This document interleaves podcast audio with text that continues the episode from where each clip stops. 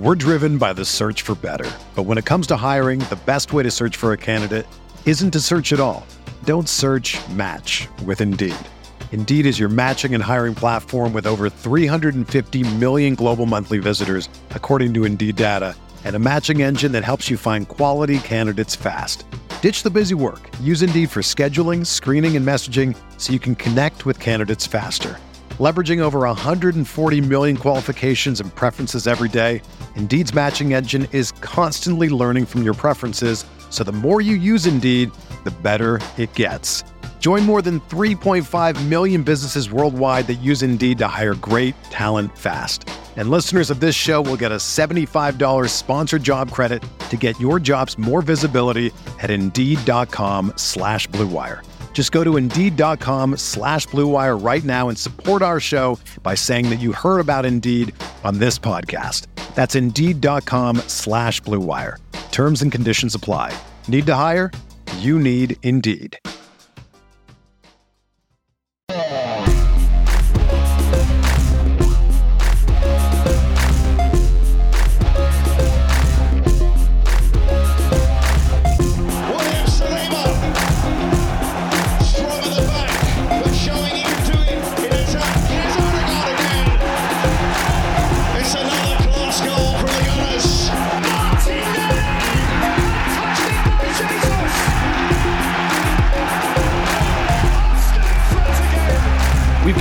Weeks to cover the Arsenal, and we can either focus on squad depth in the wake of the transfer window or the victory over Manchester United. Which do you think we'll choose? This is the Arsenal Vision post match podcast. My name's Elliot Smith, Blackman Twitter, Yankee Gunner. That's right, we're going to choose the squad depth issue. Why would we just harp on a win when we can gnash our teeth and pull our hair and wring our hands over squad depth? Uh, I'm kidding, but only a little bit. No, uh, we did the first half and second half rewatch of the United game over on uh, over on Patreon. So you can jump over there if you want to get relive that. And I think there was so much interesting stuff from that. I guess my, my synopsis is we are very, very, very close to being very, very, very good.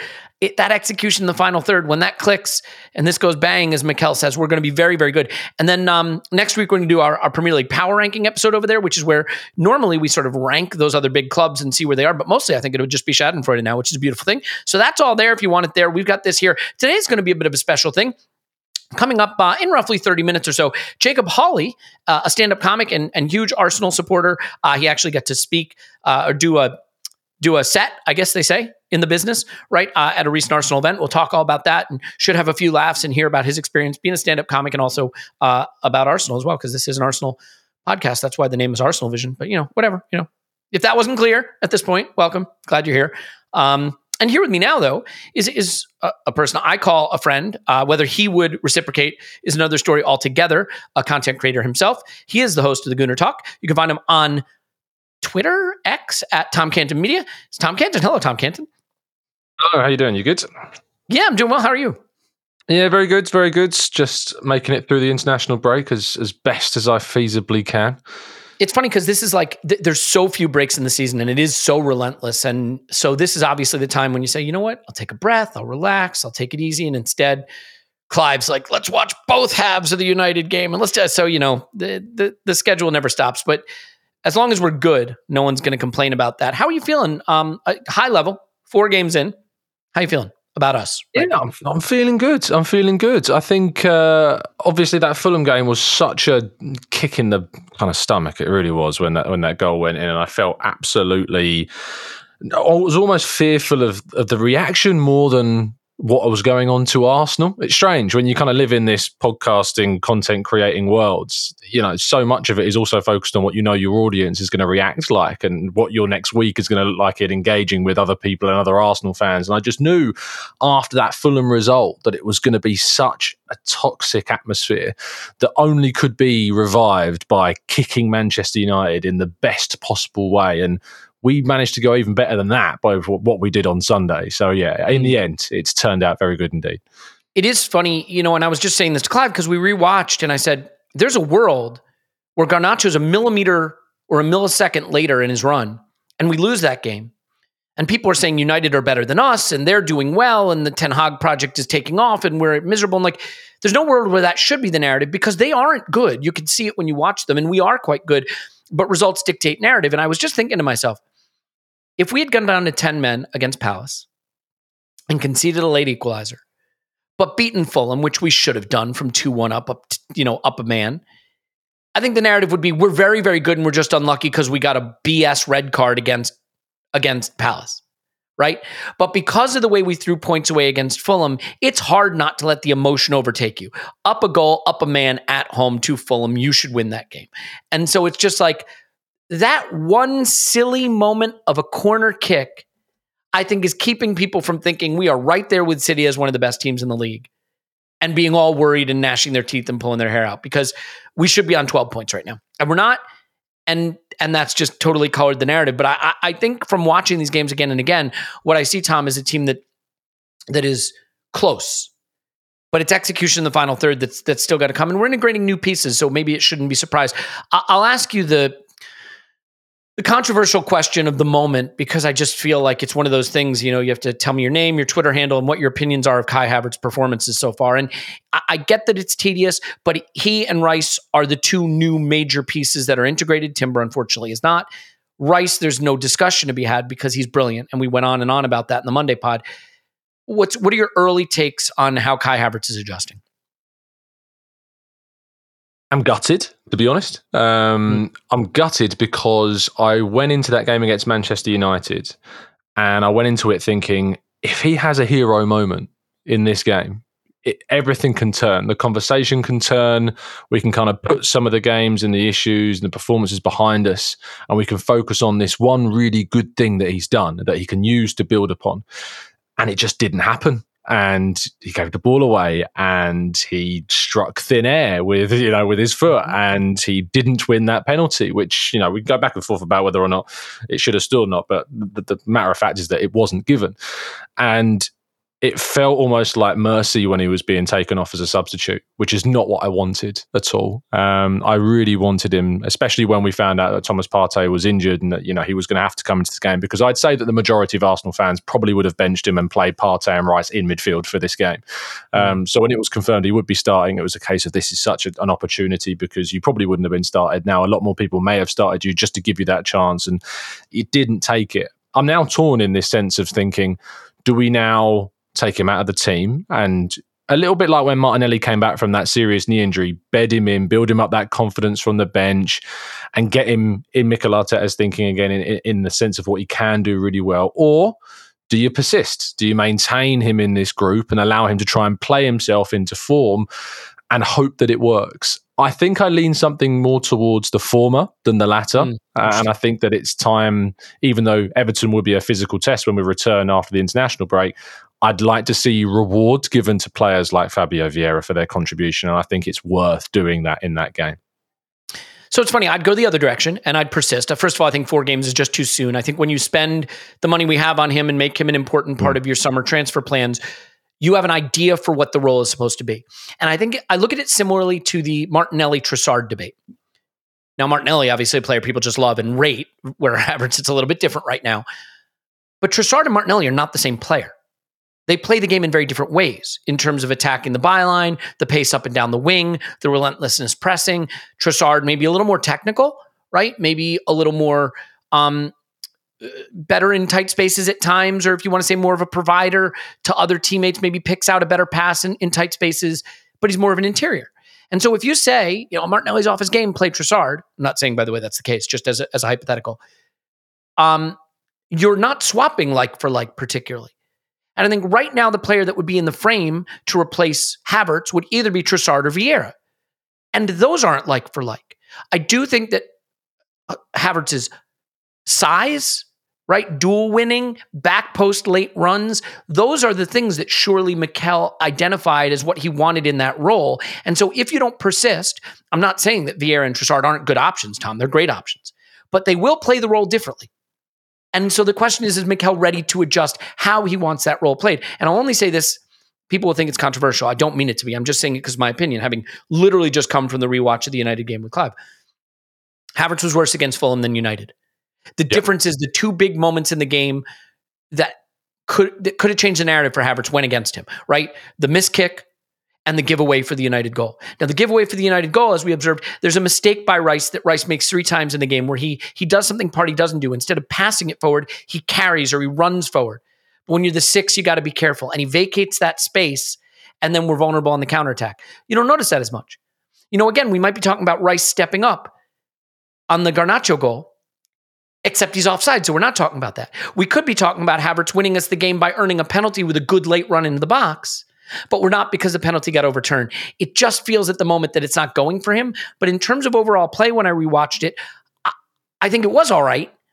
But of course, football is about the big moments. Ironically, Martin Odegaard. I re- Martin Odegaard missed a number of chances to set up teammates, but he scored the equalizer brilliantly. And I, it, it's it would be very very silly to deny that the big moments are what determine football. But I think structurally it's still working enough the Fulham game, I wasn't sure. The United game, I still think it is. So, is that fair? At least let's set aside whether we think he's been great or not, because clearly there are people that are going to accuse me of squinting to try to see it. but is it fair to point out that if you do make a switch for someone like a Vieira Trossard, you are bringing in a very different type of player, and that may be a reason why Mikel's not ready to make that switch just yet. Without a doubt, you are making a switch for a very different type of player. He is Vieira, a player that I do think is really going to suit that system. I mean, we. Mm-hmm. I remember listening to the the podcast at the start of last season when Vieira first came in. I remember listening to Clive talk about uh, Vieira as this option that we could have that eventually would take over from Xhaka. And now, obviously, we've invested a lot of money in another player that might take over from mm. Xhaka mm. in that space in the eleven.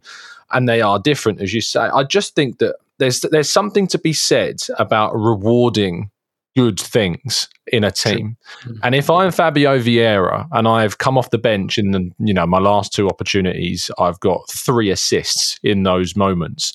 Mm. Um, I just feel as though that as a player, I would be a little disheartened to not be when the guy that is ahead of me is is having the struggles he is having. Yeah, that's fair understand because of obviously the context around the investment and how much Arteta clearly likes the player. But Vieira was Havertz a year ago. He was this surprise mm. signing an attacking midfield that we didn't think we were going to need and came into the team and I think was told that he'd have, in my view, you know, a year to transition, which he's had. A lot of people have written this guy off. Um, and I always said that I think in this era of ruthlessness of the squads, you get two. You get two seasons. Um, and I think that the second season for Vieira is, is a massive. And I think that given those opportunities he's got and taken, there is something to be said about earning uh, a place. So obviously the PSV game comes very soon after Everton, which probably if you do start Havertz, you're going to see Vieira given the opportunity in that game where we maybe do need more creators to go up against a side when we have more possession at home at the Emirates than maybe away at Everton where Havertz could come in useful with his physicality and height more than anything. So but I think it really could go either way. I don't think there's actually a wrong answer to this. And I do think that both would be very useful in that game against Everton and, and either of them would have their, their benefits and, and drawbacks. But we'll see what happens. Yeah, and to your point, look, there is a fine line between giving up on a player early being the narrative and having a meritocracy and rewarding good performance being the narrative, right? Like, I think he's done well to reward Nketiah by sticking with him most. I mean, obviously he he did give Trossard a start up front. Was that against Fulham actually? Fulham, yeah, yeah, Fulham, yeah. Um, but Nketiah has largely been trusted in the absence of Jesus. Vieira would have every right, as Trossard probably has. But the irony is, we we said Trossard deserves a start, and then he did get a start against Fulham, and it didn't really work. Not because Trossard's not a good player, but because the role doesn't suit him as well. And like one of the things, there no, there's nothing people hate more than excusing and attacking players' bad performances by being like, "Look at his duel winning, look at his pressing." Right? It just feels like you're squinting to see it. But we do press, and we do need to win duels. And I still think Vieira it's so gosh it is so lazy to just talk about how lightweight he is. I don't mean this as a physical stature thing. Is he is he going to be as aggressive in the duels though? Is he going to win those duels to win us back balls? That's also part of the part of the demand of that position. So i would be totally fine with vieira starting a game. If he did i would say it was a proper reward for good performances and i'd be happy to see it. I think vieira plays the role a little bit more again as sit back and distribute, right? Putting in swingers, playing one twos, take shots from outside of the box. Does Mikel want someone who wants to get to the back post? And will Vieira do that? Those are the little things that I think will be interesting to say. But this is ideally, this is a good problem. a good problem where Havertz hasn't totally integrated yet. Let's not give up on him, but let's also recognize that in Trossard and Vieira, we have perfectly uh, valuable, talented alternative options. So that that leads me to this point, which is just squad size and where we're at. I think there was a lot of hand wringing, Tom, after the window closed that we'd left ourselves short. And I want to be clear that I absolutely see the concern. Timber was a very important signing. I, I, don't think we realized how important when we signed him, but we certainly realized it by the time preseason was over. He's gone. Shaq is gone. Um, you know, we've moved on Rob Holding, right? Uh, there's there's been players that have gone out, and there's a question of whether we've left ourselves thin in certain areas. I want to read you the bench from the United game: Gabriel Jesus, Takahiro Tomiyasu, Jorginho, Vieira, Nelson, Smith Rowe, Kiwior, Trossard, Raya. That's a lot of talent on that bench. If we bring in another, let's say, center back, who are you dropping? Tomiyasu? He played well when he came in. Kiwior? Certainly shown he deserves a chance to play. Smith Rowe? Is Smith Rowe going to be a player that doesn't make matchday squads? Nelson? Nelson was brilliant on his cameo. Jorginho is an important midfielder. Like, I get that we're not going to stay totally fit the whole season long, but Thomas Partey wasn't even in the team. If Thomas Partey hadn't gotten injured, either Tomiyasu or Kiwior or Smith Rowe or Nelson or Trossard or Vieira, they're not even making the squad. So when you look at it that way, are you still like Elliot? Nah, mate, you're you're out of your mind. We're still short. We need another defender. Or does it start to look like maybe you know once the window closes, you get a little of your sense back and you say this is this is a pretty deep team. Yeah, look, I think it would be naive to say that it's not a deep team at this mm. stage. Uh, I think there is great optimism about what Edu and Arteta and the recruitment team as a whole have done over the last three and a half years plus to, to build this squad to what it from what it was to what it is now. I mean, you look at the bench at the end of that run where we were trying to battle with Spurs for the Champions League, and you had Zach Swanson on the bench and Mika Biereth and you know uh, Omari Hutchinson. We had like three to four youth players uh, on a bench at that stage, and you fast forward just over a year. You know, it's not not even that far. And suddenly, after just three windows, uh, two summers and a winter window, Arsenal suddenly have one of the deepest squads in the league. And it's a really exciting place to be in that sense. What I would say, though, is I think to those that are screaming at their devices that they wish we'd signed another midfielder or another defender on deadline day. I do think they have an argument to some degree because we've been burned by spontaneous and simultaneous injuries to more than one player at the same time. Uh, Tomiyasu and, and Saliba against Sporting will be forever the game which cost Arsenal the title, in my opinion. Um, and I think that that with Champions League and Cup football and the FA Cup after in the new year to come, there's always the possibility that a spate of injuries will happen. I mean, just look at Chelsea. You know, look at the depth mm. that squad when all fit has, but look how many of those players are currently out injured right now, and how quickly and in quick succession they've lost the likes of Christopher Nkunku and Reece James all out of all of a sudden. So it can change very dramatically for you. And I think that your designed, your your recruitment design is there so that when that does happen, you're covered. And that hasn't been the case for Arsenal in especially the defensive areas in terms of strength in depth for some time. When Timber got injured, it was, you know, I don't know what was more of a gut punch to me when Fulham equalised or when Timber went down with that ACL, because obviously over the long term, the Timber injury is, is worse. But if we lose the title by a point, then I'm going to look back at that Fulham game and think it's worse. But the, the, the metaphor is that, you know, that Timber injury has made the window feel like a seven out of 10 when it was probably a nine out of 10 um, because we've lost such an important player in Timber. And I feel as though that if Arsenal had gone into the market to find a defender, it could have been great. But the caveat and the uh, and to end this monologue with the argument and the counter to that is that I don't know who on earth we were going to sign to, to, to be a timber replacement because they know they're going to come in and be behind whoever's starting, and they know when the player that they've replaced comes back in less than a season's time, how on earth they're going to get minutes for Arsenal, I don't know. So there is sympathy and questions mm. at the same time. So my answer to that would be if there's a defender you love and you're thinking of him as maybe a, a next summer signing, you could, I, I, guess, in theory, make him a this summer signing. Mm with the understanding that a Tomiyasu or a Kiwior might leave next summer, so that that player and Timber now are the depth there. I just I do think there is a, a bit of a weird thing that we as supporters have, and I get it because we want to win everything and we don't want to be light in any position where we should be able to suffer injuries at every position and seamlessly overcome them. And I just don't think that's reality. I, I know I invoke Liverpool too much, and I'm sorry I do it, but in the seasons they were good, their key players played all their games, you know, or just about all their games. Um, and and the key players just don't miss. They just don't miss. And we've seen it, by the way, in the seasons when Liverpool didn't have Van Dijk, they stunk. Now you can say, well, that was the problem. They should have had someone behind Van Dijk. Who are you going to have behind Van Dijk that's peak Van Dijk? No one. What I didn't want us to do was go bring in the next Cedric or Pablo Marí to cover the Timber injury. What does that get you? Now I already mentioned our bench. What you really have to do is trust the players in your squad, right? Because and then you have guys like Reuell Walters. Do I want another Cedric or do I want a Reuell Walters to have a chance? Mm-hmm. I want to read you Manchester City's bench from the weekend. Okay? We think oh, Manchester City, that's what we're going up against. Kovacic, Laporte, Gvardiol, Grealish, okay? Cole Palmer, who's now gone.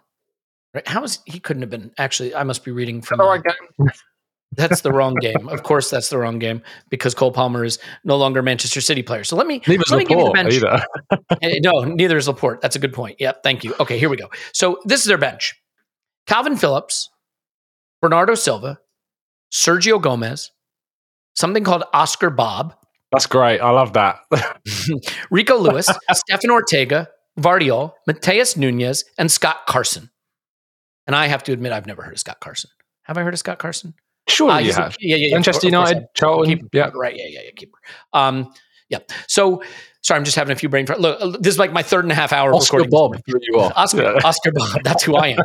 Um, but, but, but, I mean, the only reason I, I say that is not to suggest that Manchester United, uh, Manchester City don't have an extraordinary squad because Manchester City have an extraordinary squad, right? And and they are deep. But it's the point that like if they lose Rodri, you know, if they lose Haaland, if you know, if they lose some some key, I mean, they lost uh, De Bruyne, and now they've got Doku, I guess, roughly playing that role, but he's not Kevin De Bruyne. Um, and and I just think results color per- perceptions because they had seven shots against Fulham, seven, seven shots. They scored five goals. so you know you can't really pull them up on that. But I, I, only raise this to say that I think there is a, a myth of the perfect squad where at every position, if you lose a guy, you're fine. And by the way, if you lose the guy behind that guy, you're fine. If we lose William Saliba, we will know, no, no, we will not be as good. Ben White will slide over, and we will have to play Thomas Partey or Tomiyasu at right back. Okay. And if we lose Zinchenko, we're going to have to play Tomiyasu or Kiwior at left back. Tomiyasu came on for Zinchenko in the game. It's fine. Now, are they as good as the starters? Probably not. What team has that? You know, and so I, I, I think I think we have enough depth at the moment to be okay. Now, losing Partey obviously makes people feel, well, why did we send Sambi away? Do, do we think Sambi's going to start Premier League games for us and keep us at the level we want to be? There's a reason we we did send him away. Um, but let's bring up the Thomas Partey thing. In retrospect, now, I mean, it's easy to say we should have sold him. You know, sold him by bought a replacement.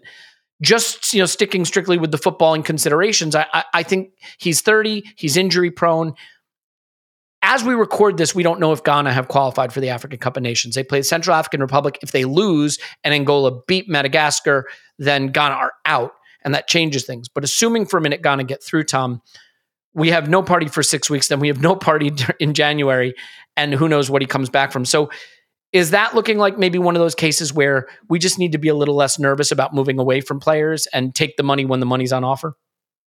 Yeah, I mean, on the Afcon, I remember the last time that Partey attended. I think he only missed one game uh, for us and came back pretty mm. swiftly because Ghana went out in the in the group stage. Yeah. So mm. you know, it, it, doesn't necessarily mean that they're going to be missing for a, a, long, long time in in January if they're involved in that competition. But there's the potential for them to be out for a period of time. I th- this injury, I think, for a lot of fans, felt like a bit of a turning point. Um, I think it was an injury which kind of got a collective sigh of, yeah, I Here we go again. maybe, you know, we need to look at what happens after Partey and, and mm-hmm. how we deal with that. Because what's great about this season is because is that we've got Declan Rice, who is mm-hmm. touching wood. You know, everyone listening needs to touch wood in a collective fashion um, now because he is the most reliable player in this team in terms of attendance. Played, I think, nearly every single minute of West Ham's season last year. And we've got a player there that that is, you know, near guaranteed to be with us throughout the course of the season. That said, he did have a little knock in preseason. I remember he missed uh, one of those preseason games, wasn't able to play. Um, so that there's always that scary uh, shadow mm. in the background, I suppose, that, that can creep up on you at any point. But back to Partey, I think finding a potential replacement should certainly be on the club's agenda for the summer. Um, potentially even January, depending upon the options that are there. I mean, why why not get an early start? I think I saw a report today suggesting Barcelona might have an interest in Jorginho. So, you know, if to say hmm. that Jorginho could move on in say January um, because yeah, six months left. Yes, we have an option to activate if we want to, but remember that Chelsea got 12 million quid for this guy with six months left on his deal. Who's to say that Arsenal couldn't replace um, Jorginho in January and then you know bring in another midfielder in the summer if, if Partey was to go also? But I look at somebody who's actually already played against Arsenal this, um, I say season, it was in pre-season, uh, that Monaco game when Youssouf Fofana lit up the Emirates that's the player I look at and go, yes, he's not an out and out number six like you would say Partey is, but I see what Declan Rice did against Manchester United, and I know I'd love to see him given the freedom and potential with what he can do going forwards. But let's not ignore the fact that he is a top defensive midfielder and can play that role.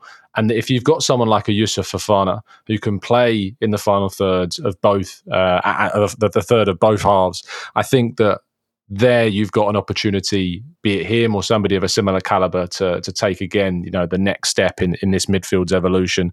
There are options out there. There are opportunities, and I don't think you have to do a Moises Caicedo and spend 115 million pounds necessarily to find it. I think we had to spend our 100 million pound midfielder at least once, but I think you can, you know, subsidize that with some shrewd pieces of business um, for players that, I mean, you look at what Liverpool did with Mac Allister and how much they signed Mac Allister for, you know, less than 40 million pounds. There are these players out there, if you can find the opportunities with them, being having clauses or not, to get mm. quality through the door in the midfield. And, and yeah, Thomas Partey needs to be looked at as a, a place where we need to think about the next step of the midfield for either January or the summer following really well said, and I don't think I can really argue with any of that. I I do think that you know there are people that would say like, well, now look what we've done. You know, Thomas Partey's injured, and we're one Rice injury away from a crisis. And it's like, well, yes, if one of the best central midfielders in the Premier League and Thomas Partey gets injured, and the other one of the best central midfielders in the Premier League and Declan Rice gets injured, then yes, we we have a problem.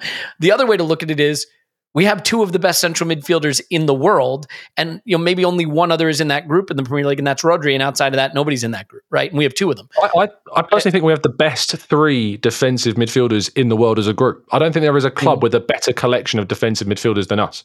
Uh, mm. You know, Real Madrid have a lot of really good centre midfielders, mm. um, but beyond Tchouameni, you know, Valverde, Kroos, Modric, uh, Camavinga, Ceballos. You know, I look at them as more central midfielders. Yeah. But us, Jorginho, Rice, Partey, is there a better team out there with, you know, I don't No, I mean, that, that, that's as good a group as you'll get. And, you know, obviously Jorginho and Partey are not for the future. Uh, ultimately, where I think we could get better as operators, Tom, if I want to be nitpicky, and again, this is me saying this from my home office and not as an employee of a, a Premier League club where things are very complicated. I think we could get better at moving on from our aging out players, having the confidence to sell and replace. There was a lot of value in Thomas Partey this window.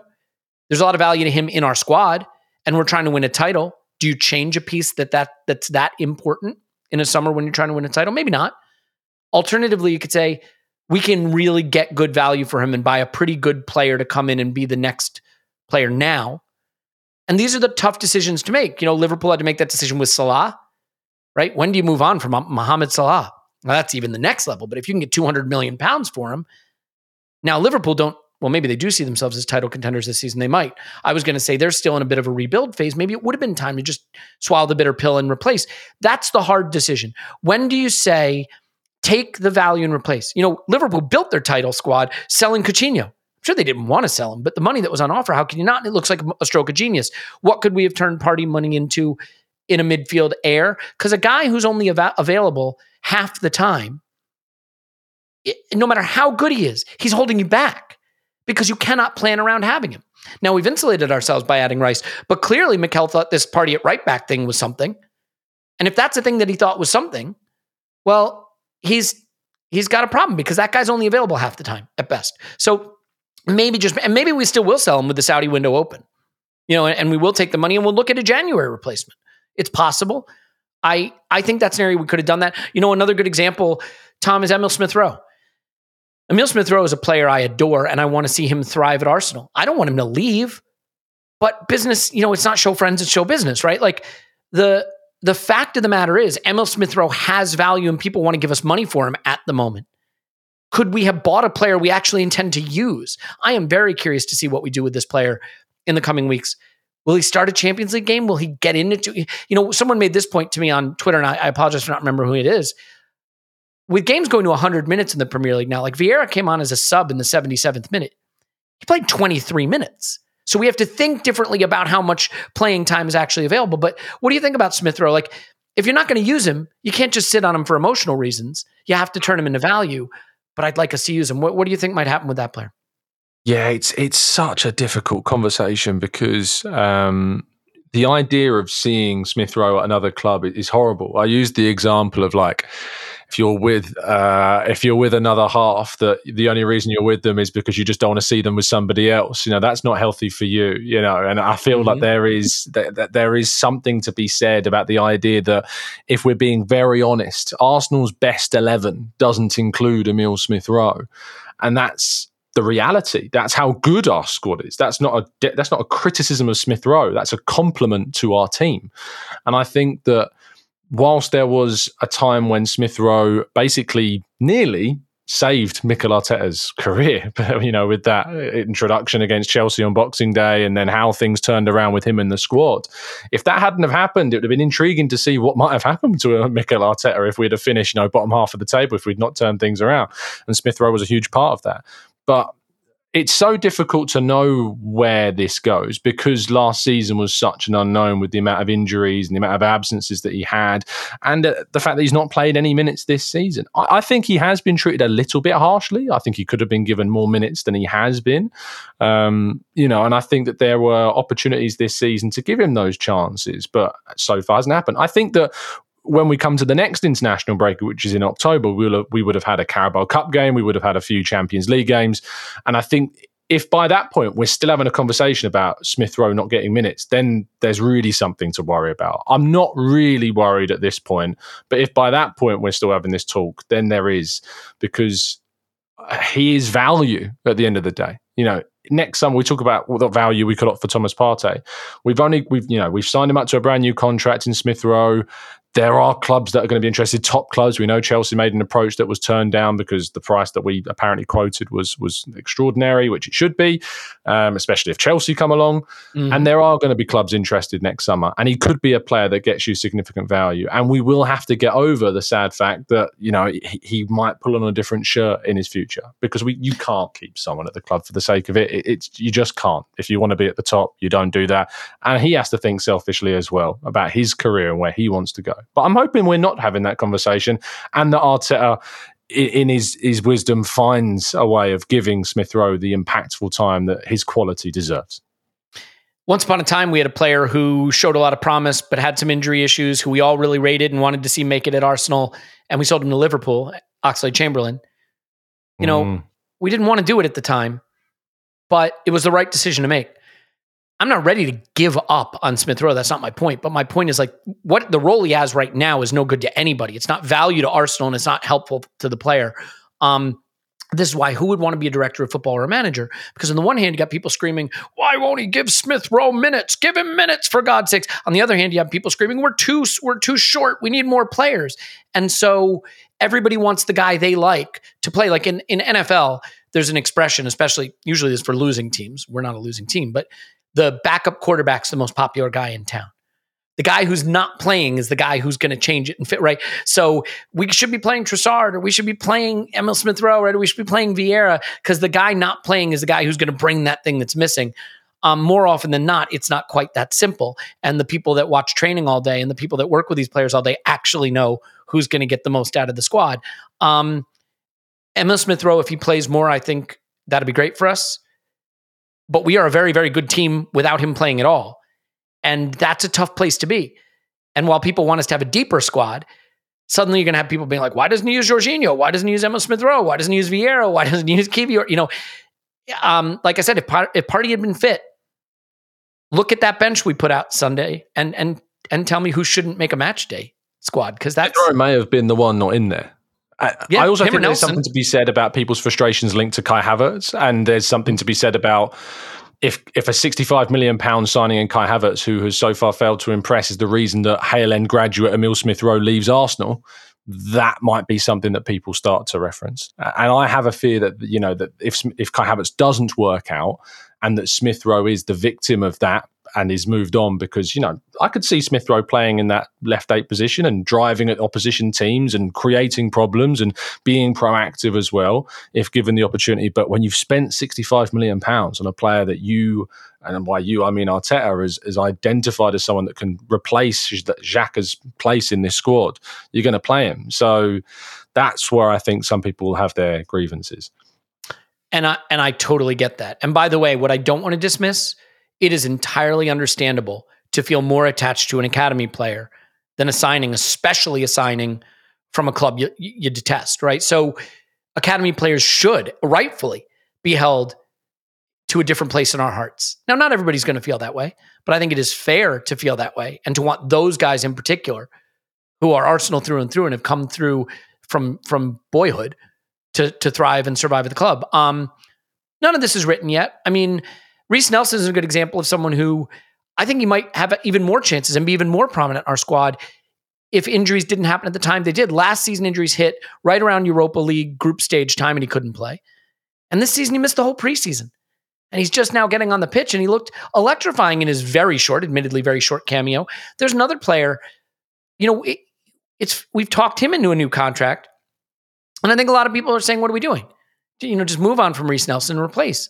But every time he comes on, he flashes some of that talent that we've been hearing about for years. And if he could just stay fit, and this is why it's so hard because if you move on from him and you bring in a bum, and someone says, We moved on from our academy superstar for this bum. But if you hold on to him and he gets injured again or breaks down again or doesn't get minutes, it's we just, you know, we hold on to everybody. We're hoarders. So it it, it is unfortunately it winds up being outcome based. With Reiss Nelson, we, we can sort of wrap up here, but with Reiss Nelson, what do you think of his role? Because every time he plays, he looks influential. Um, but he's not going to start ahead of Martinelli. Yeah, I would I would think in most games. And Trossard has every right to feel that he should get playing time. Nelson looks more effective off the left than the right to me, because otherwise you'd say, well, he could spell Saka with minutes, but that hasn't been always been used. There's another guy who has flashed a lot of talent in the last 12 months when he's been on, but there's no clear clear path for him. What do you what do you make of the decision to, for him to stick around and, and what his role might be? Yeah, I love the fact he stayed. Um, because it tells me that he's a player and this will i think is, is an opinion that will divide because some people feel that if a player is willing to just kind of sit on the bench and take his paycheck that is that really the type of player you want? But i think there's value in a player that recognizes that i'm signing a contract behind gabriel martinelli and Bukayo Saka and when I come off the bench and I am used from the bench, I know that I'm valued as a player of the impact that I make in games. And I think Reiss Nelson recognizes that. I also think he recognizes that he's going to get opportunities in the amount of games that Arsenal will have. And he also recognizes that at the moment we don't have a defined backup to Saka as well. And if I remember that game against Nottingham Forest where Saka did come off injured and Nelson came on and scored twice and looked brilliant on the right, you know, and we talk I talk about a lot about how I prefer him on the left. And I think Arteta prefers inverted wingers and, as well. But he did look good on the right, and his ability to cut the ball back to the central forwards, you know, was was really good. I think he also got an assist in that game for Jesus, did he not? Um, against Forest too. Mm-hmm. So it's really important to look at a player for what they are when they sign. And I think Nelson recognizes that he's a player that is at this point in time with this new deal in his first season of it, an impact player for Arsenal. And my goodness, does he create an impact? And it's great mm-hmm. to have someone that electrifying and dynamic and with that much acceleration in their game. And a real will for Arsenal to succeed. Because this isn't like when you sign a player up when they're 30 and they're happy to take the paycheck. This is a player that's young, you know, understands the importance of minutes in his career and the time that he gets in the field, but also that loves Arsenal Football Club, loves being at Arsenal, loves the community. Mm-hmm. There's a lot of work in the community around Arsenal in North London. Uh, Art de Roche did some fantastic stuff with him at the Athletic. And I think that what you should look at with Nelson is a player that is just utterly and, and ultimately willing to do everything for Arsenal. And, and I love those types of characters. I think that's a great point, too. Because look, one thing we're all going to have to get used to it's been a long time, everybody. We're very, very good again. And when you're very, very good, your squad gets deep and has a lot of talent, and suddenly very good players are on the fringes. To be very good, what you want are level raisers, but level raisers push other guys down the totem pole who are also quite good. And I think if I'm going to have anybody in my squad who's fighting for minutes, who's on the outside looking in a bit, I'd rather have an academy kid, someone I trust, loves the club, loves North London, wants to be there, is willing to fight, as opposed to the person, you know, you could say, well, why do we get rid of Balogun and keep Eddie and Nketiah? You know why? Because Eddie and Nketiah has shown a willingness to fight for the role that he can get at Arsenal. And Balogun didn't want to do that, which, by the way, is entirely his prerogative. Entirely. He has a right to go say, I think I'm good enough to start somewhere. And I respect the hell out of that. But I'd much rather have, for example, a Nelson vying for some minutes than a Cedric, right? Someone who really, really loves the club and is going to fight for the, and by the way, maybe Cedric loves the club and would fight for the badge. I, I don't know, but my you get my general point, right? Those guys that are really happy to be at the club, I think can really fill out your your squad in an effective way. I think I think we've covered enough for an interlull here, and we got to get to uh, Jacob, who's going to lighten the mood a little. Not that the mood is down at all when we when we speak to you, Tom. But Jacob's going to join us Sorry. next uh, after I tell you about some incredible brands that are going to change your life, of course. But Tom, uh, I, I always love having you on. I always love talking to you, and um, every time you're on, people always rave about your contribution and say that you know you should you should host the podcast and I should be fired. But that you know that's a totally different point altogether. And and uh, for the time being, we're not planning on having that happen. So Tom is on Twitter at Tom Canton Media. You should absolutely check out his YouTube channel, which you already probably do, the Gooner Talk, which is a phenomenal, phenomenal place to get uh, lots of good content. And Tom, just uh, great to see you. Yeah, absolutely, always, mate. Um, and uh, yeah, check out some of the, the work we do at Football.London as well. It's uh, it's really, Of course. really good stuff. Yeah, football.london. That that that is very important as well. Um, and and you do some great work uh, for them as well. Okay, we're gonna uh, talk about some brands here, and then we're gonna say hello to Jacob. So first things first, let's talk about NordVPN. NordVPN is a VPN that I use for a lot of reasons. First of all, it's easy. They have an app, you click, and it it just makes you browse from wherever you want to browse from. So, you know, this interlull, there's going to be some games that I want to watch that aren't being shown in my area. Guess what? I can just switch to browse over there. I want to watch match of the day because I want to see highlights over and over and over and over and over and over and over again of Arsenal beating Manchester United. Then I can just browse over there. Uh, the other thing it's going to allow me to do is when I travel, you know, maybe I'm overseas and I want to watch all the football and I can watch all the football with my American subscriptions, but I can't watch them when I'm overseas. I can browse back in the US so I can uh, watch what I want to watch. Maybe I want to look at like Netflix offerings from other parts of the world. I can do that with Nord. Very easy, simple click, off you go. It's nordvpn.com slash arsenalvision, nordvpn.com slash arsenalvision. Now, they also have threat protection, uh, which is obviously increasingly important, so you have access to that. And you're going to get a month free plus a huge discount, and if you don't like it, you have 30-day money-back guarantee, so you can just cancel the whole thing and say, didn't work for me, no big deal, no harm, no foul. So try it out, nordvpn.com slash arsenalvision to get that discount. Okay, nordvpn.com slash arsenalvision. Do it now. And of course, if you're hiring, then you know who you need.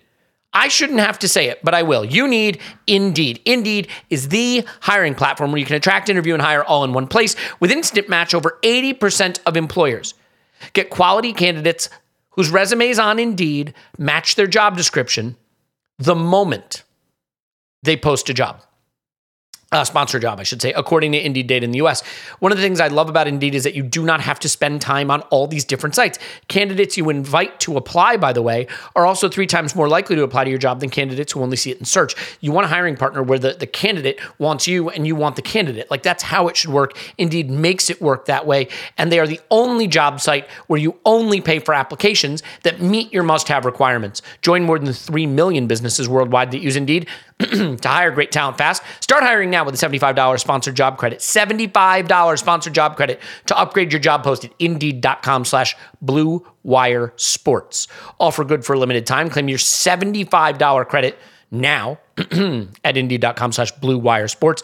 Just go to indeed.com slash blue wire sports and support the show by saying you heard about it on this podcast. Indeed.com slash blue wire sports. Terms should apply. You need to hire. You need Indeed. Elliot.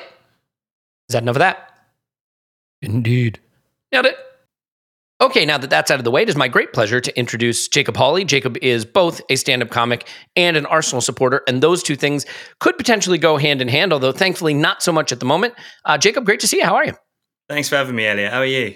Yeah, doing well. By the way, um, if you want to find Jacob and all his work and all the places you can uh, see him, listen to him, uh, buy anything he's selling, consume anything he's producing, listen to anything that he's talked about, see anything he's acted out, any of those kinds of things here in this fine digital environment that we uh, live in, his link is in the show notes. Okay, so Jacob, is the fact that you are a stand-up comedian a direct response, like a, a body's defensive response to having been an Arsenal supporter uh, in the new millennium, or is there or is there a different reason why you do those two things together? What, what's the story? Uh, pain and time results in humor, or something like Yeah, that. Trauma exactly plus it. time. Yeah, yeah, something like that. I mean, I, to, to be honest with you, I, I do, I do think. Um, you have to have a bit of a sense of humour with Arsenal. I mean, we, we we've literally had what people famously refer to as a banter era Hmm. for what was quite a large period of my Arsenal support in life. But there, there are also quite a lot of us. There's a lot of us comedians who do support Arsenal. Um, I don't know how many you've heard of, but like people like Romesh Ranganathan, Rob Beckett. There, there are loads of us. I think it's because a lot of us live around the area. But yeah, it, it's definitely one has definitely fed into the other. I think. Is this kind of like the big short for you though? Like the banter era for you is like the big short. Like you, my moment is here. Now I can cash in on this. yeah, Arsenal well, this support. is it. I mean, the, the, the the All or Nothing documentary was great because it gave us a bit more material. But I mean, up, like now, there's not really much that that's that's that funny about us anymore. We're, we're you know we're professional, we're slick, we're good, we run properly. It's it's Mm. harder and harder to find the humor in the way we operate at the moment. Are you tempted to lampoon and, and satirize the pre-match like meetings and pre-match pep talks that Mikel gives, or or are you too scared of him to to tread in those waters? well, it's it, you know it's funny. I, I um. Part, I mean, part of the reason we're speaking, I, I was fortunate enough to do a show for the Arsenal Supporters Trust at the Emirates, Yes. which was yes. great. And Tim was there, and it was really nice to meet Tim. Um, and and yeah, part of what made up my set there was kind of gags about all or nothing, and, and what came out of that documentary. Because it, it was funny, right? It, like it, I, I, I've had a lot of stick from people, friends of mine who support other clubs. I honestly think if you were to get a proper look inside most clubs, there is a lot of that cringeworthy stuff going on. I do, I do think to be an elite athlete at the age of 23, you, you probably do get sort of pushed on by by mad stuff like what Arteta comes out with. I, I, I, as much as it looks ridiculous to us as fans, I do think it's probably quite effective. The kind of David Brent esque stuff that he comes Mm. out with. Yeah, I totally agree. I mean, the audience he has is a very specific subset of maniacs who have spent their whole life being devoted almost entirely to football. They're young men, and they Yeah. want they want a motivation that most of us don't have in our daily lives. Um, but I did get a little bit of that. I don't know um, how in touch you were with the Donald Trump presidential era of the United Yeah. States, but there was a famous tweet. A journalist had been working, I guess, on a story about Trump, and Trump just wrote a tweet about it. And the journalist says, I've been working on this story for months, and he just tweeted it out. Do, do, do you get that sense when you're like, I've been a comedian for years, and Mikel just drew a brain and a heart and fans holding hands and potentially touching each other's special area, and he just he just drew he just drew it. Like, how am I supposed to do comedy? He's just drawing Yeah. it on the screen for us. Yeah, exactly. You, you can't satirize it. It's beyond satire. It- it- but, but at the same time, it's effective. And and and I'm I, whil- whilst we're winning games, you can kind of own it. When he Mm. when he starts playing, you'll never walk alone around the training ground before we get done by Liverpool at Anfield. You kind of have to own those ones. But yeah, recently it seems like whatever he is saying to them is working. So. It's, it's less ripe for satire, but it makes my Saturday afternoons a bit happier. It, it is a fair point, right? Because like all the things that could be like Erik Ten Hag's eras come to an end. We don't play friendlies. Like all the posturing and all the ridiculous comments he makes, they'd look a lot more badass if they weren't a clown car dumpster fire, you know, rolling down the road. So, you know, it's it's a lot easier to look cool doing that kind of stuff, the motivational stuff and the hard talk Yeah. when you're actually winning. And I guess credit to Mikel, right? He came in talking that way early on when things weren't very good. Um, you know, he said a lot of very big things that at the time there were questions about whether you know he, what they say in Top Gun is his body's writing checks, or his mouth is writing checks, his body, can't cash, or whatever. Yeah, but but yeah, yeah. ultimately. To really have the confidence to say those things and then go live them and then go make them come to reality, I think that takes a special kind of person. It do, and, and also I think you've got to bear in mind the dressing room that he was he was I almost said performing to, but he kind of was performing to. Yeah. Like I, I you know I've I, I watched an awful lot of Arsenal content. I, I I get the vibe of what that dressing room was like with with Aubameyangs in it and Lacazette's in there and and Pepe's and Guendouzi's and that. I don't. I, I really wouldn't be surprised if there was a few sniggers from that that. Uh, that little clique when he was first doing these kind of things. I don't. I wouldn't be surprised hmm. if there's a few looks across the dressing room from from experienced, you know, top players in that dressing room looking across at each other, going, "Who does this guy think he is?" I mean, you have to remember as well. Mi- Mikel's only sort of six, seven years older than some of hmm. those players that were in that dressing room at the time. There, there definitely would have been a bit of like, "Who is this guy? What is he going on about? Who does he think he is?" And I, I think he did so well to kind of stand firm, stick with what he was doing and he's now got a dressing room that that seemed to respect some of the stuff that, as I say, to us does look a bit mad sometimes. No, that's true. So, like, you, you got to motivate 19 year olds differently than you have to motivate 30 year olds. Um, Mm. And not that I remember either of those eras, but but what I would say is that, um, you know, the same thing you're doing on a whiteboard or doing on a screen with music that might motivate the 19 year old. Maybe Aubameyang needs like the Lamborghini brochure in PDF form. Or you, you know, who, who knows what's yeah. what's going to motivate uh, different kind of players. You know, as we shift to the, to the like to current football a little bit more, Arsenal are obviously very good, but there's just so much focus, I think, on refereeing in the wake of the United game. You know, we had a a, a penalty that, whether it's soft penalty or not, I think most of us think oh, it being overturned is a little strange. The VAR audio is being released, and I, I just think that we're we're in this moment now where VAR, which was supposed to, I think, sort of help referees get it right and remove some of the angst around it, has made it worse. There's been a lot of talk about just making the referees better, but I want to ask you, Jacob, should we consider just making them sillier? Like if they wore silly hats or big shoes, um, would that maybe just make it a little easier to to laugh at at the performances do- as do- opposed do to you know what? scrutinizing them?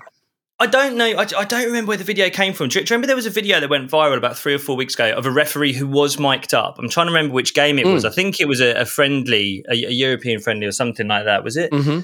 And and It might have been a lower. Yeah, I can't remember what it was. I, I do remember seeing it though. I feel, Yeah. I, I feel like there were good players within the video, but anyway, it, they, I don't know if the referee in that game was necessarily funny, but they at least became a human being when you could kind of hear Mhm. the interaction specifically that they were having with players. I the the VAR room stuff. I mean. It's so hard with with with referees in, in the UK because it's something that Clive says I think really correctly on the podcast sometimes is you, you kind of have to try and back them a bit because the problem we've got is no one wants to do it and we're stuck with these you know dinosaurs all who grew up within 20 miles of the united stadium.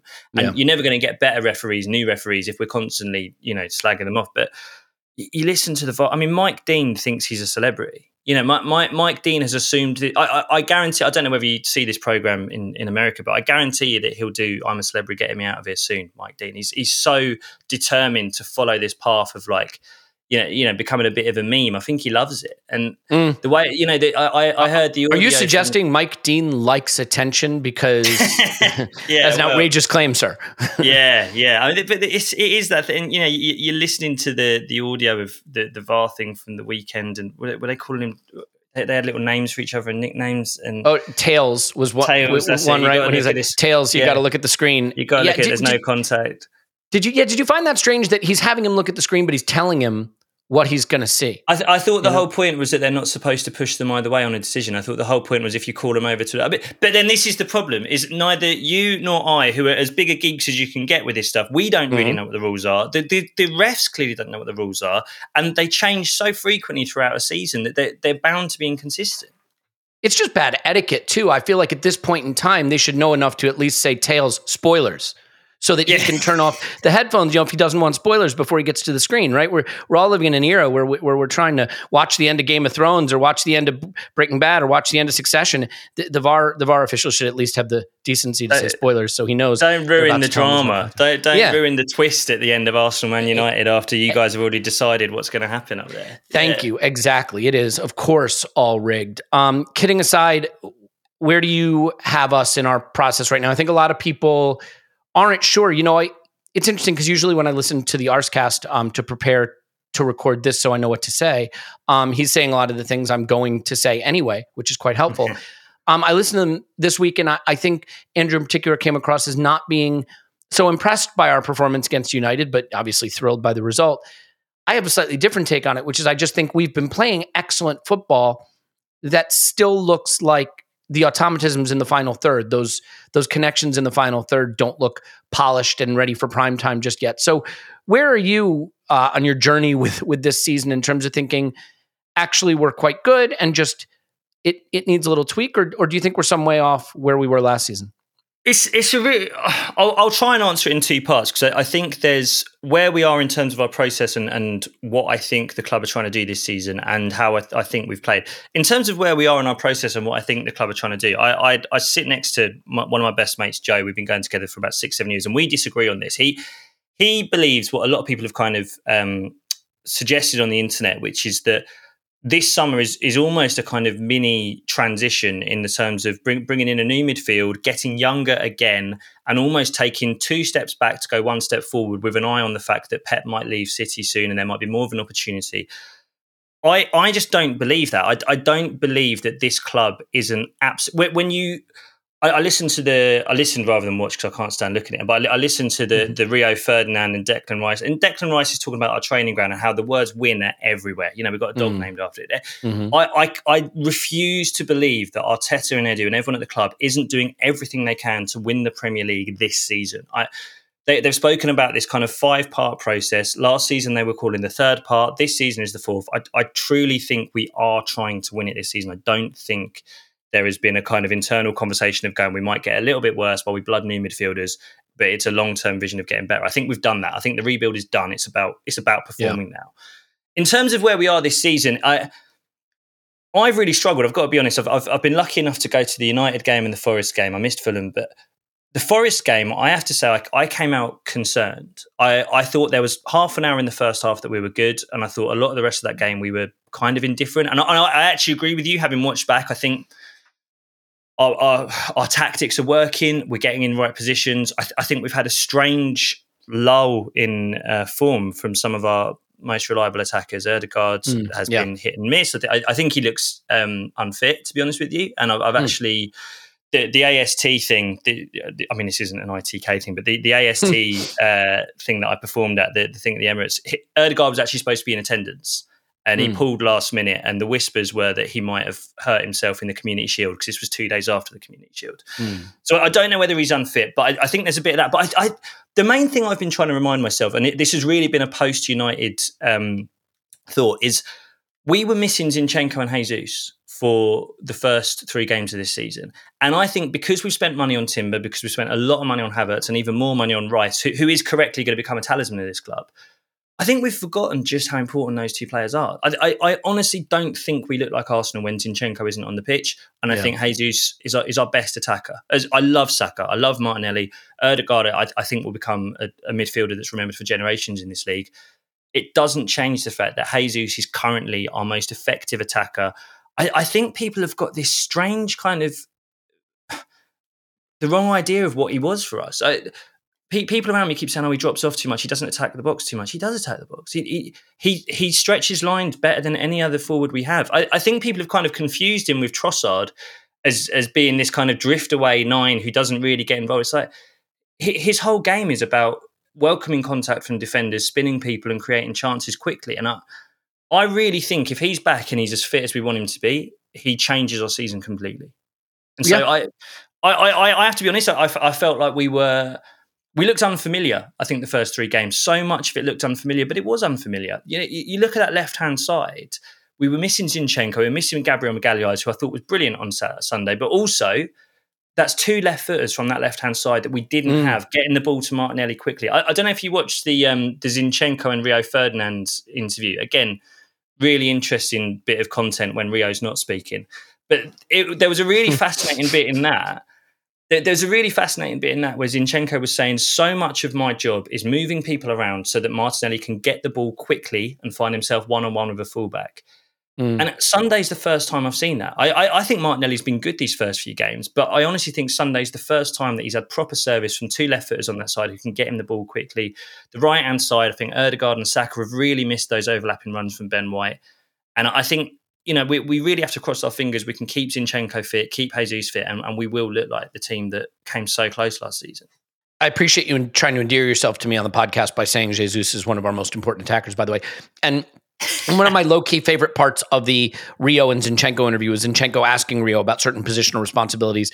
And then when Rio answered, Zinchenko just laughing at him. Yeah, on yeah, yeah, yeah. it's incredible. I, anyone who hasn't seen it, you have to find it. it. You know, Zinchenko basically explains the inverted fullback position, doesn't he? He mm-hmm. says, "Look, I'm going to come inside. I'm going to create an overload in midfield, and you're going to have to deal with that." And Ferdinand basically says, "Well, I, I just ignore that."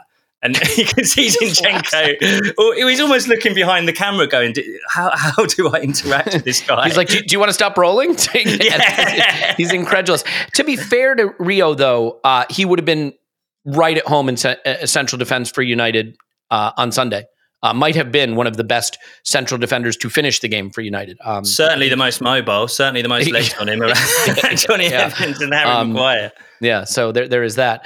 Um, yeah, I, agree with all that. I also think, look, a lot about football is just luck. Sometimes you give up a one v one and the keeper saves it, or you know the the attacker kicks his own foot instead of the ball. Like weird things happen. And last season, you know, when we were really good, I think our xG allowed, right, the expected goals we should have allowed. I think we actually allowed like ten fewer. You know, we we got the rub of the green a little bit. Um, and that, by the way, that's not a stick to beat a team with. Teams need that. You need the shots. Like you need the 20 yarders not to fly in the top corner sometimes. That's just the way it works. And I do think a huge reason why we're not even feeling more secure right now in this season is very simply because of a very atypical sack Saka giveaway that leads to a miskicked, what I think, I don't know if it's an attempt to shoot or an attempt to pass to center forward Yeah. that Ramsdale misreads and goes in. And if that doesn't happen, I think we beat Fulham quite comfortably. And we're on 12 points, and people are saying it's not perfect yet, but that's a good sign because we're on 12 points and we we're not even perfect yet. Let's remember, we have the second fewest expected goals allowed in the league behind only City. Our shots against per 90 this season are lower than last season. Right? So we're allowing fewer shots. We're possessing Yeah. the ball more than last season. I think what's happened is, you know, just one extra goal has flown in. And as a result, we're all a little bit nervy. But meanwhile, City have a game against Fulham, for example, where they take seven shots, seven, and score five goals and win five to one. And so, I, you know, I just I think there's a little bit more variance, a little more randomness in football than people want to admit.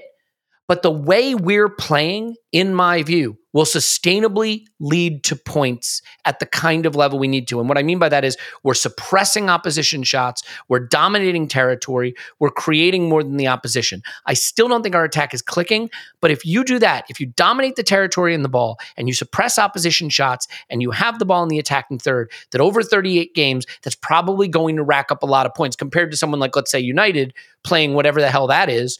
You know, that that you're Yeah. you know, you're gonna you're gonna not accumulate points at a particularly high rate. I mean, is that am I being overly sunny in my view there, do you think? I, I, I agree with you. I, my if I- if I was to counter it, I would say I, I remember a chance Forest had against us in that first game. Brennan Johnson's in clear on goal. There's a bit of a mix up in the defence. If he puts that away, I don't know how that game ends. I, I remember Eze going down in the box in that Palace game.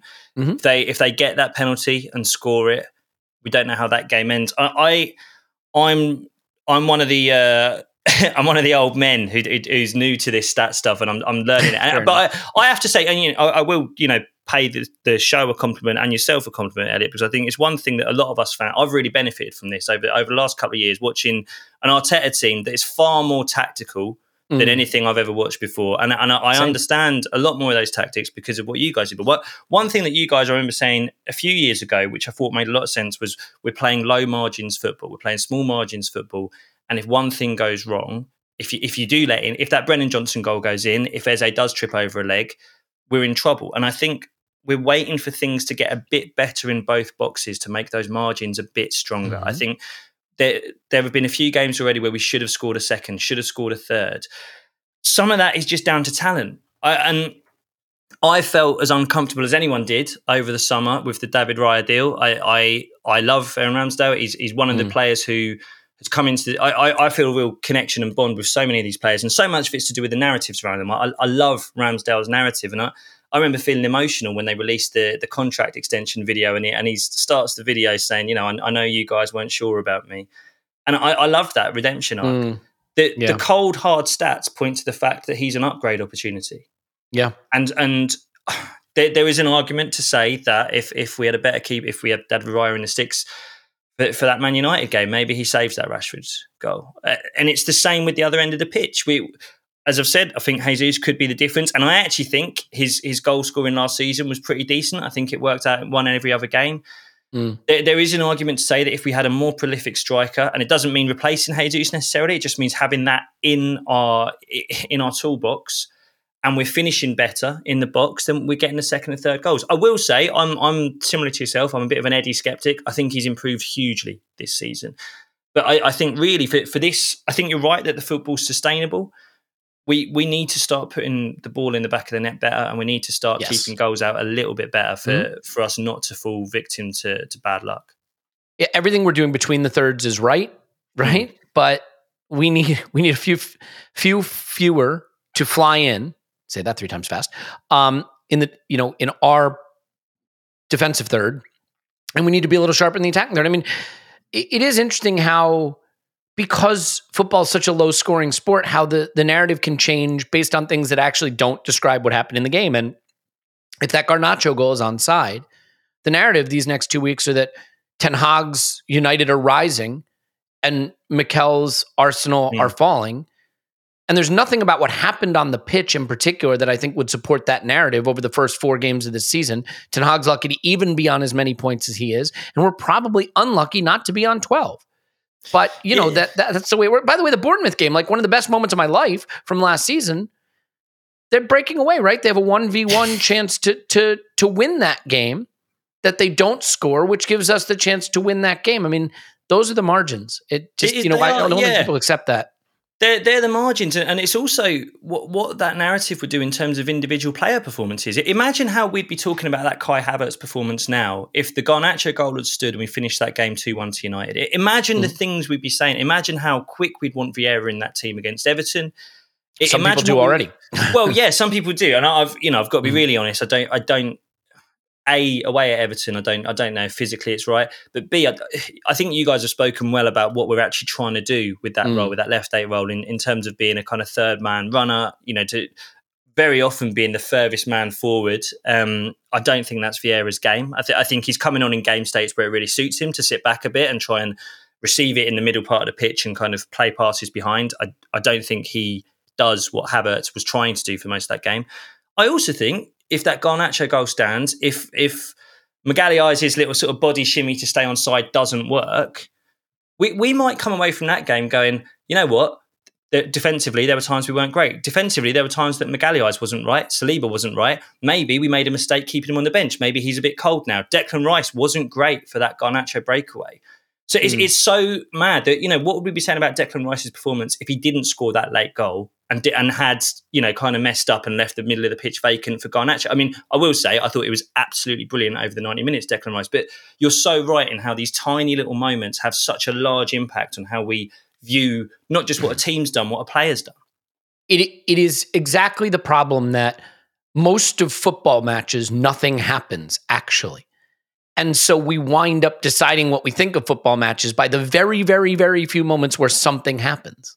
Mm. But there's, you know, 89 other minutes where important things are happening, we're just not valuing them at the same level and I think that does skew analysis a bit. Um, you know, and just to prove that narrative is a thing, like Ramsdale is a nominee for the Aston Award, right? For the Yeah. the the best goalkeeper award. And by the way, kudos to Saka and Ødegaard for Ballon d'Or nominations, right? A couple Arsenal women as well.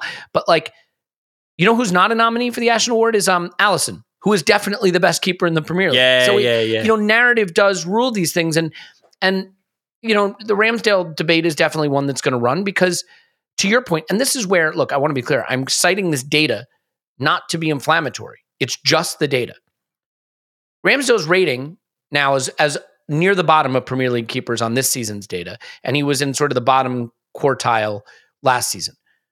That does not fit what my eyes tell me, and I still think the goalkeeping data is evolving. You know, data in football generally, because it's a low event sport, it's hard to necessarily capture all of it.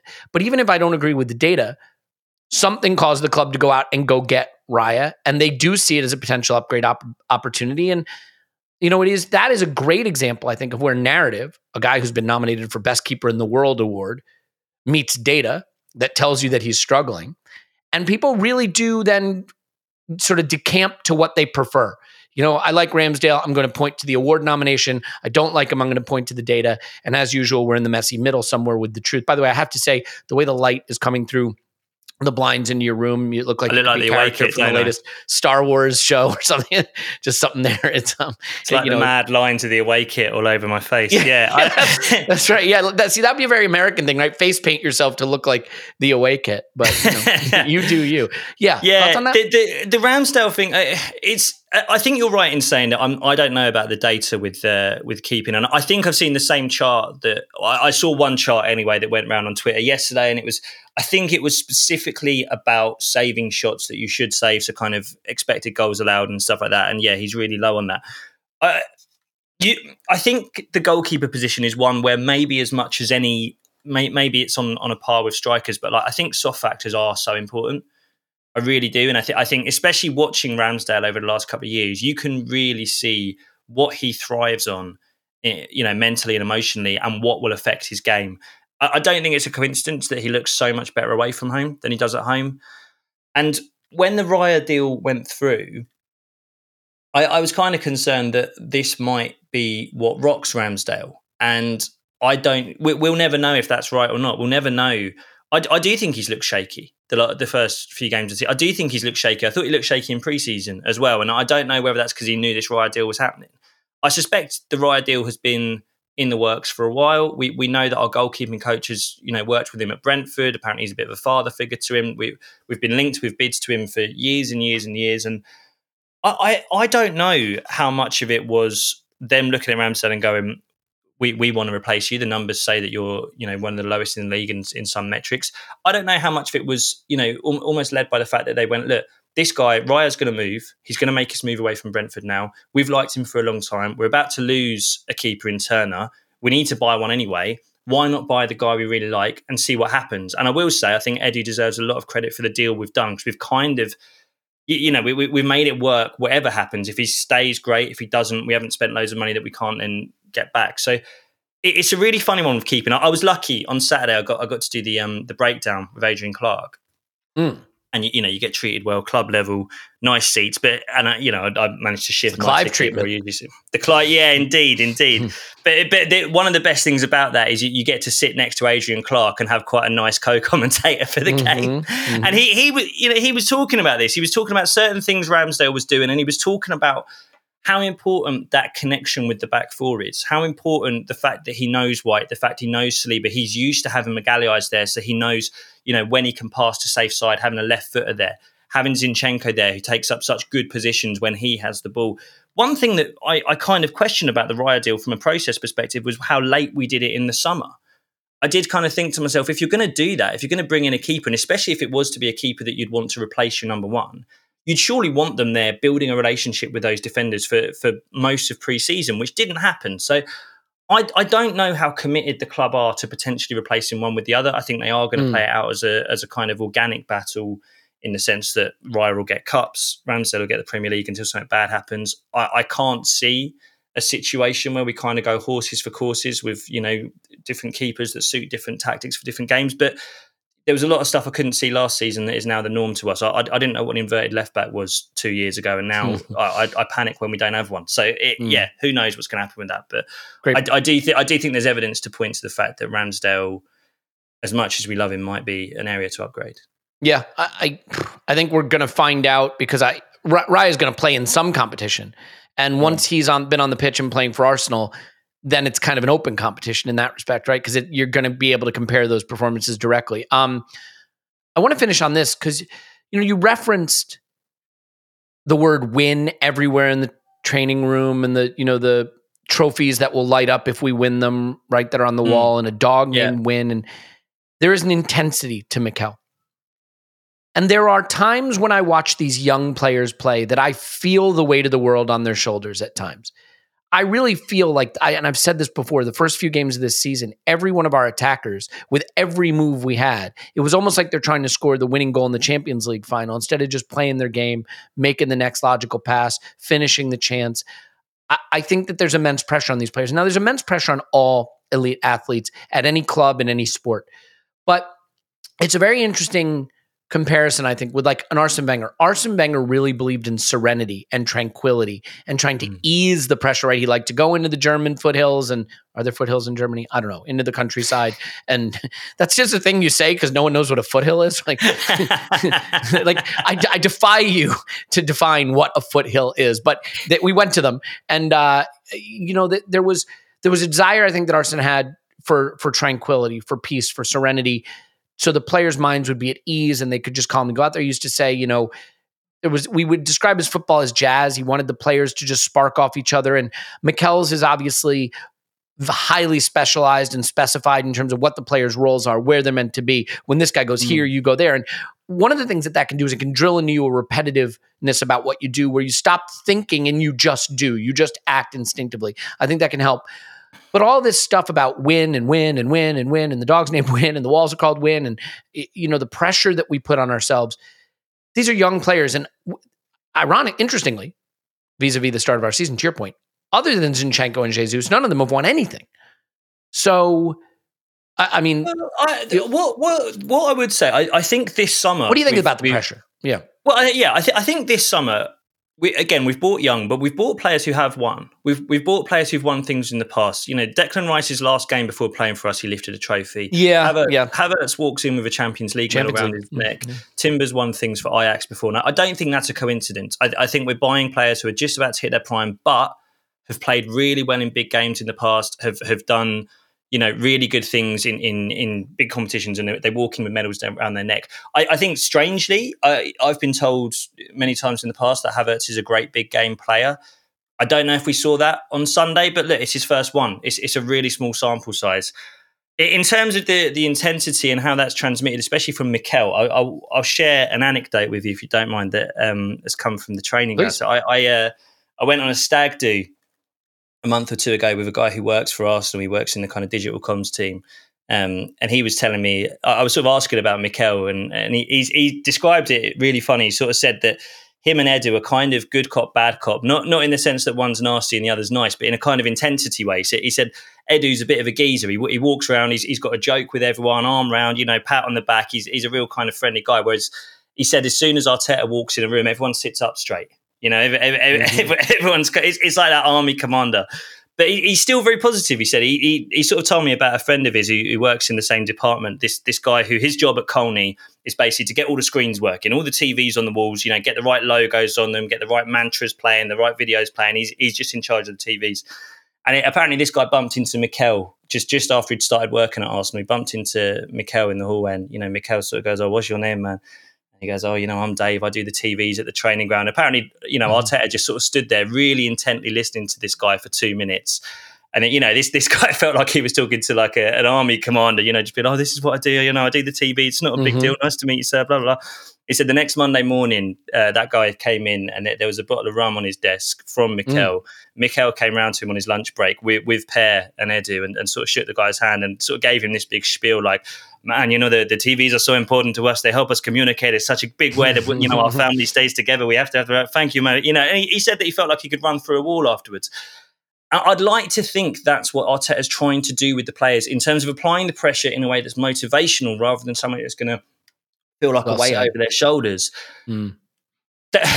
People respond to those things in really different ways. And I think one thing that the All or Nothing documentary showed us is that Arteta is still learning those bits of management. He's still learning how to how to manage different players and how to, how to give them pressure in different ways. We, we've seen the way that he speaks about Emile Smith Rowe eh, after games. It, it's you know I expect more. I expect this. I, I want this. I, I- and you know Smith Rowe's not playing at the moment, but he seemed to think that the stick was more worthwhile than the carrot in that situation. The way he spoke about Havertz after that Fulham game, I've got to be honest with you, that that that worries me.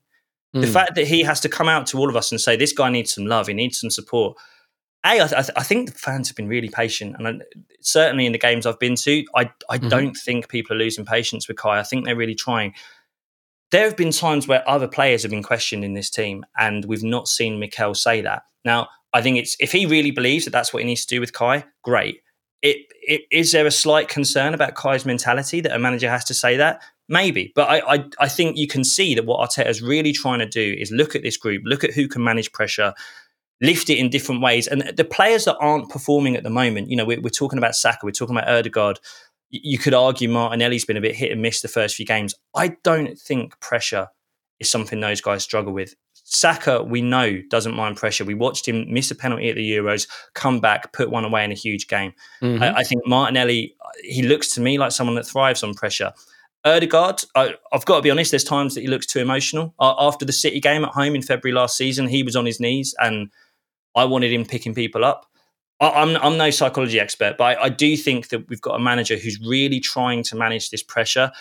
And, and look, I'll be honest with you, Sat, Sunday for me, I, I, was at the Bournemouth game as well. Sunday was up there. It was it was incredible. What what yeah. a way to win a game. And, and it's you know, I've had moments in the last year or so as a football as an Arsenal fan moments in stadiums that I'll never forget that have been the, the, best moments I've ever had as a football fan. And as many other clubs fans will tell you, we haven't even won anything. But I am absolutely dying for a quiet 2 0 at home. Do you know? Yeah, I am dying overdue. for a game yeah. for where where they say, yeah, Arsenal didn't really get out of second gear, but Havertz popped up at the back stick, 2 0, clean sheet. Ramsdale didn't do much. I am dying. just give me yeah. a couple of months of that. Just just calm it down. I, I I don't worry about us getting too emotional. I, and I think you've seen in clubs like Liverpool that you can use that emotion as adrenaline. This is a young group. This is a seriously young group. And I think there might be players in there who might be buckling under the pressure a bit. And I hope we have a manager who's really learning how to tailor that for each member of the squad and, and to make sure they're focused. The, you know, there's a temptation to say like, oh, the, the manager has to create a tranquil atmosphere, you know, take the pressure off, whatever the case. But I, I guess, to be fair, if you have players who will not thrive under pressure, it's unlikely you're going to win the biggest things. So the job of the manager isn't to take the pressure off. The job of the manager is to prepare the players, but also to collect a group of players who will not wilt under pressure. I think, mm. look, the intelligent people that I certainly know you know are are in this Arsenal community understand that our last two seasons fell apart largely due to injuries and thin squads that weren't ready to go wire to wire without key players available. Mm. But that doesn't change the fact that the narrative is going to exist that Arsenal bottled two consecutive seasons when their goals were in sight. Top 4 two seasons ago, title last season. Again, I'm not saying that's what happened, but the narrative is there. And narratives become a thing in your head. You know, if you've ever underperformed in an area of your life, and you're aware you underperform. The next time you go out to do it, yeah. you may have that underperformance in mind. Now, I'm not saying that this has necessarily happened to me in my, you know, personal life and my relationship with my wife in any way like that. You know, nothing to that effect. But but I'm just saying that that kind of a thing can happen. Uh, and thankfully, there are medications that help with it. But the the point is that long term, the players will have the medal for for to achieve the things they want to or not. There's no question in my mind the talent is there to achieve those things. Um, and to your point, you know, letting Forest back in a game at home and conceding a late goal to 10 man Fulham, those are the kind of things that are going to get the opposition think they have a chance when they come to you, but also the players in the back of their mind going, well, you know, we're 2 0 up. It's the 89th minute. We're, you know, we're these three points bring us level with City at the top of the table. Can they hold their medal? You know, can they yeah. can they do that? And but but to be fair, this is why narrative is dangerous because against Palace away, one 0 up, down to ten men. What did we do? We defended like lions, and then we got our foot on the ball, and then we won the game. So you really. We need to be patient. You're right, it's a young team. I think we will see how they start to evolve in terms of the way they handle pressure. But the next step for this team is to just not worry anymore that they're good enough, know they're good enough, and go out there and, eh, you know, I think do what City does, which is just routinely kill the will of the opponent by being better than them and knowing they're better. Yeah, I, I think you're right that that narrative that narrative becomes self perpetuating. I think, and, and we we know that we live in an era where players are reading this stuff. They're, they're not immune to it. They know what's being said yeah. on social media. They know what's being said by the crowd, and and it is self perpetuating. And, and I think you're 100 percent right, mate. That there is nothing a manager can do when you've got 10 games to go in a run in and you're you're being chased by City, there's nothing Arteta can do to, to relieve that pressure. There, there isn't anything he can do. There, there is pressure that, and you have to get through it to win yep. things. And I, I think if anything, you, I look back at some of the moments last season where where we did fall apart a little bit in the running. I agree with you about injuries. I also think there were times we looked casual. We we didn't, and that people people react to pressure in really different ways. I think we reacted by by playing too casually. I, I look at Thomas Partey trying to turn out of trouble against West Ham, mm. giving the ball away, and we concede. That looked casual to me. You know what Ramsdale did against Southampton. It looked casual. I, I, I don't know what he can do, and I think I think you're 100 percent right in saying you, you can try and help young players deal with pressure better, or you can just buy players that, that aren't as affected by the pressure. It's it's this, it's exactly the same with injuries. For for years, I've heard this thing of people going, "Oh, we need to get a better medical team. What's wrong with Arsenal's medical team?" No, we don't. We need to buy players that don't get injured. They all come with track records. Sometimes it's spontaneous. Tomiyasu didn't really get many injuries before he played for Arsenal. Sometimes mm. it's pretty obvious. You look at Thomas Partey before he came here; his minutes were very carefully managed in a slower league, maybe we could have seen that coming. And it's the same with the mentality thing and the pressure. And as I said, I, I, think that's why we've bought players this summer who walk in with medals around their neck, who've got experience of performing at the highest level in big games. And I think yeah. so much of this season is going to come down to getting those players on the pitch. De- Declan Rice played like a captain on Sunday. He and, and as that game was getting more tense, he he picked things up. Eh, both teams look knackered, by the way. I, I think you guys have said it. They look exhausted. We don't look fit, mm. and a lot of teams don't. To be fair, and I think that might be a schedule thing from the last couple of years. But he was the one calling for the ball. He was the one driving us forward. If we can see that from Havertz, if we can keep players like Jesus on the pitch in big games, we can keep Zinchenko on the pitch in big games. I think we do have players in this team with the mentality to win things. I, I I really believe that. And I think that's why we've invested in a very particular way. And I, I think so long as we can get to that part of the season still in touch with City, I, th- I think we're much better prepared this season to, to do a run in and to compete against them properly.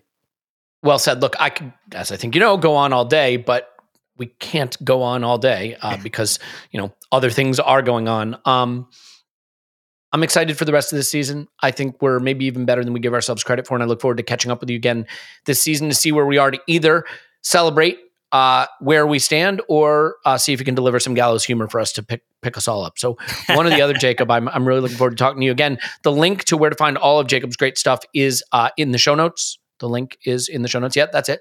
Um, and uh, you can find Jacob on X at a nightclub. I don't know. No, you can find him on X. Um, uh, which is Twitter at uh, Hawley Jacob. Uh, Jacob, great, great to meet you. I guess actually, and great to speak to you. And I look forward to doing it again. Real pleasure, Elliot. Thank you, mate. Pleasure's mine. Okay, we're gonna leave it there, and uh, we have both have re-watches of the United game over on Patreon. If you want to check it out, we'll have the Premier League Power Rankings episode coming up as well. We'll all get through the intro all together. We love you, and we'll talk to you after Arsenal 10, Everton nil.